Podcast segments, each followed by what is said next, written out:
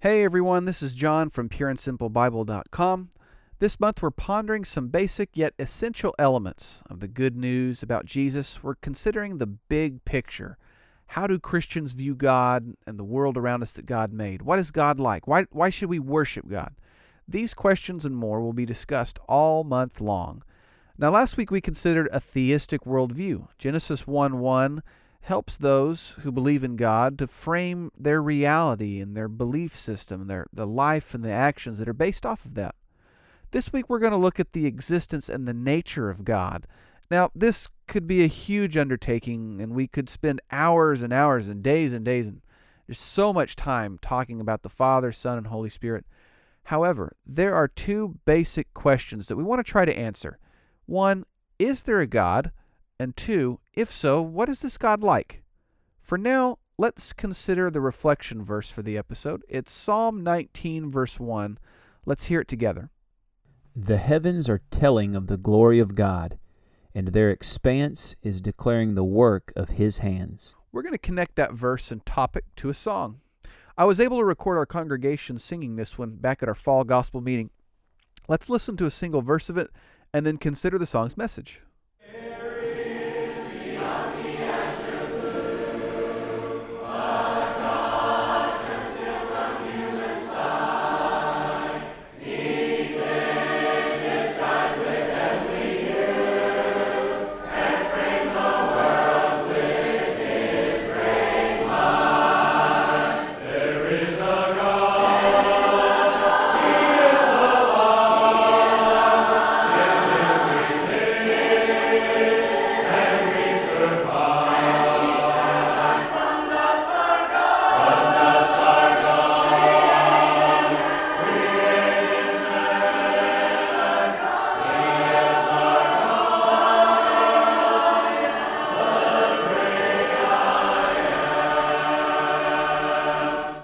Love that song. The bass leads the chorus and it just rumbles like thunder whenever you're sitting there in the pew.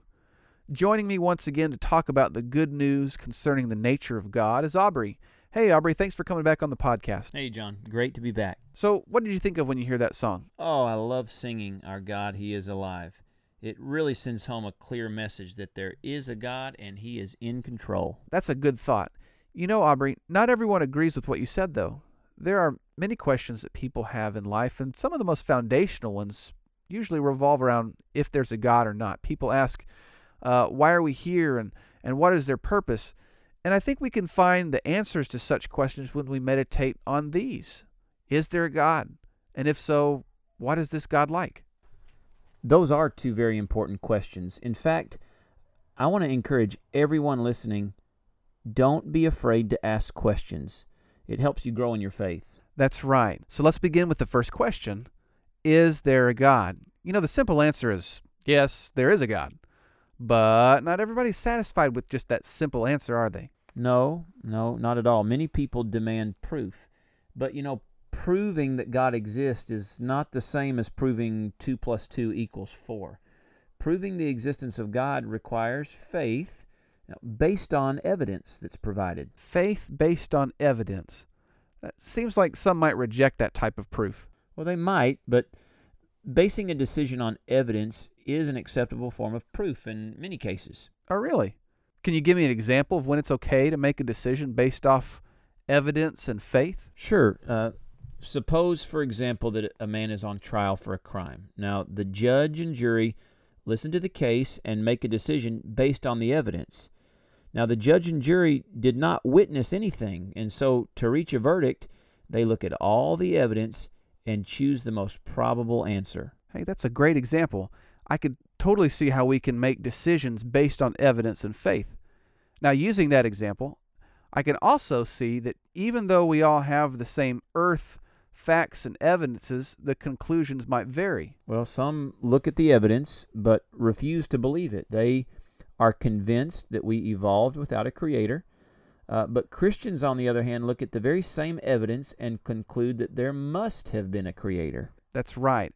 And as a Christian, I determined that God created the world based on the following evidence. First, we can have faith in God because of the things that He's made. Oh, I, I agree.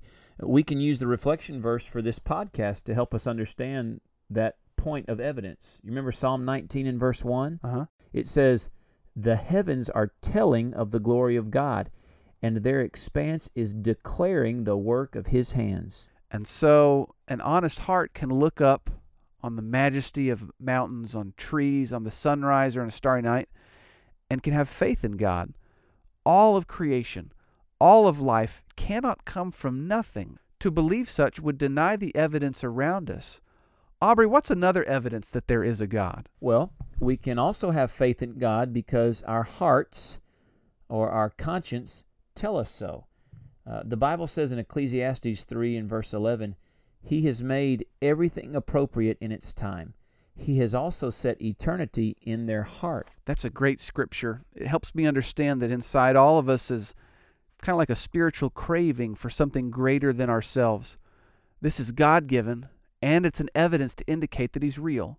You're right. It's a powerful evidence for the existence of God. And, and this eternity setting, as it were, within us has led people to worship something greater than themselves for thousands of years. Uh, and this sense of wonder comes from God. And so mankind has always tried to make some sense of it. And when people refuse to accept the evidence, they try to find different answers for this eternity within their hearts. Sadly, there won't be anything to satisfy it unless one returns to a true faith in God. Yeah, that's true. Um, and you know, even though I can't understand eternity, it's just hard to wrap my mind around. I can have peace knowing that God loves me and wants me to live in heaven eternally after this life. So, what about you, John? Is there another evidence for the existence of God? Oh, yes, sir. I think there's many. Uh, for the sake of time, we should consider this. Uh, we have faith in God because He's revealed Himself to us through the Bible. The Bible says in 2 Timothy 3:16, "All Scripture is inspired by God." And so this great book allows all men everywhere to know that there is a God. Okay, but how does reading a book about God prove that He exists? I mean, how do we know the Bible speaks truthfully about this? That's a great question. People ask that question all the time. It's worthy of a longer answer than what I might give at this moment. But for now, we can say this. Within the book are prophecies written hundreds, sometimes even thousands of years before their fulfillment, and secular history has proven biblical prophecies to be true. Therefore, this book is proven to be from God because if only a man wrote it, how could they have predicted those prophecies so far in advance? Well, that's a good point. It seems to me like the only reasonable conclusion is that God really was behind the Bible, shaping and influencing those who wrote it over a 1600 year span. Amen. So, is there a God? Well, God's creation, our own conscience, and the Bible all testify that there is a God. These evidences lead us to that conclusion. So, if we know there is a God, I think the next natural question is what is that God like? I think that's a great follow up question, too. The scriptures give us so many examples of God's nature, and these help us understand what we need to know about God. Now, we went over a few of them last week when we considered a theistic worldview. Genesis 1, verse 1, for example, says that in the beginning God created the heavens and the earth. Aubrey, can you remind us what those three qualities of God were that we learned about from this verse? Oh, yeah. Let's review. Um, first, we can see that God is eternal. Uh, he has no beginning or end. Uh-huh. And God's eternal nature enables him to be the creator, according to Psalm 90 and verse 2. Right. Uh, secondly, God is all powerful. The evidence of his creation indicates his mighty power, right. according to Genesis 18 and verse 14. Right. And then, third, uh, God is all knowing. So if we were to compare all the knowledge of humanity against God's, humanity's understanding falls far short. Uh, 1 John 3 and verse 20. Hey, excellent memory. When I think about a God who is eternal and all powerful and all knowing, you know, I've wondered and I've had people ask me, well, is such a God good or bad? Could can such a powerful God really care about us? I think it's only natural to wonder that but the Bible does affirm that God is indeed good and cares deeply for you and me. I agree. So, for example, the Bible says in 1 John 1, verse 5, that God is light. That's one attribute we could talk about.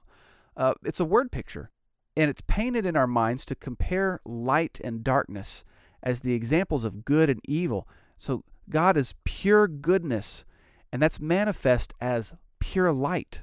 Well, that's right. And in 1 John chapter 4 and verse 8, we see another attribute, and that is that God is love. So the love of God is pure, it's not self seeking, and it's looking for the best in others despite how others treat him in return. That's a good point. You know, we could also see that God is holy. And to be holy means to be sacred or set apart. And God is sacred because He's created all things in His pure goodness, and He's set apart because there's none like Him.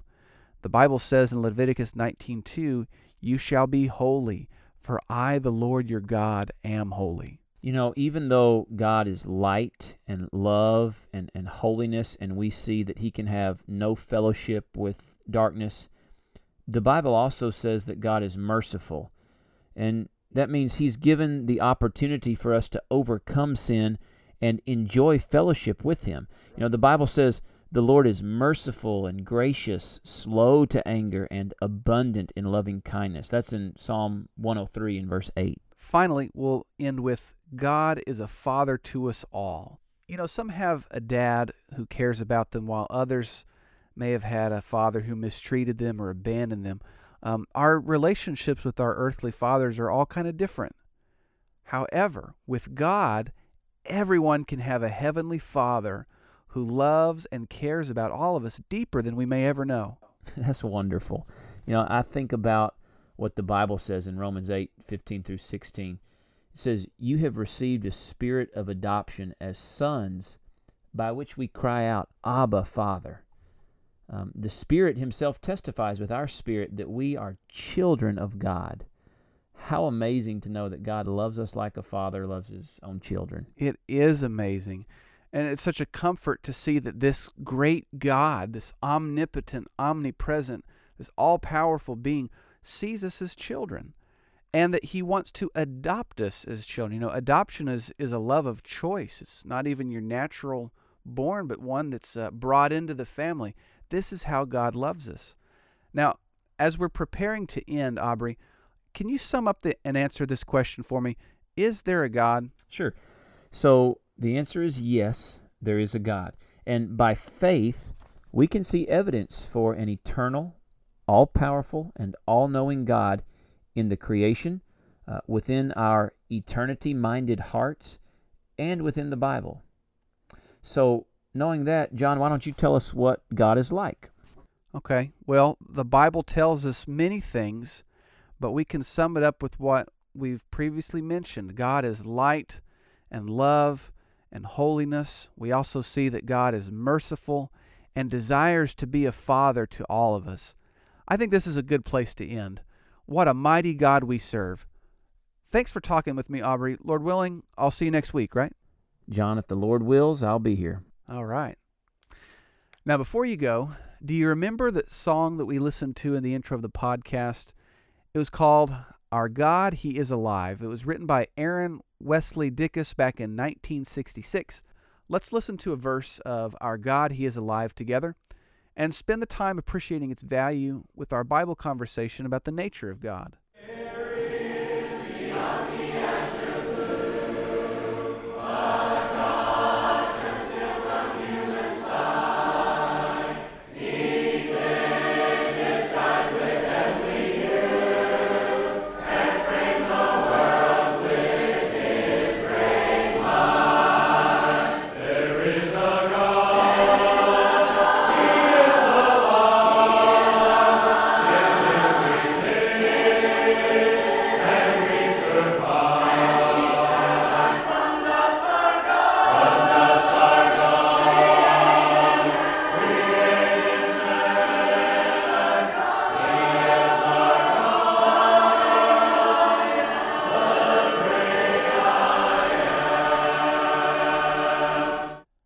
song really gets me going. I love it. You can find Our God, He is Alive, along with every song of the week, on the podcast page at pureandsimplebible.com. While you're there, check out the other podcasts and the study resources that are yours to use absolutely free. And don't forget to like, subscribe, and share the podcast across social media. Do you remember the reflection verse? It's Psalm 19, verse 1. Let's hear it one more time together. The heavens are telling of the glory of God, and their expanse is declaring the work of his hands. God is real, and the evidence points to a creator and not to a world and a universe that was an accident. I hope you'll join us next week as we ask ourselves, why should we worship God? Until then, this is Jonathan Edwards. Always remember, God loves you very much, and I do too. Lord willing, see you next week.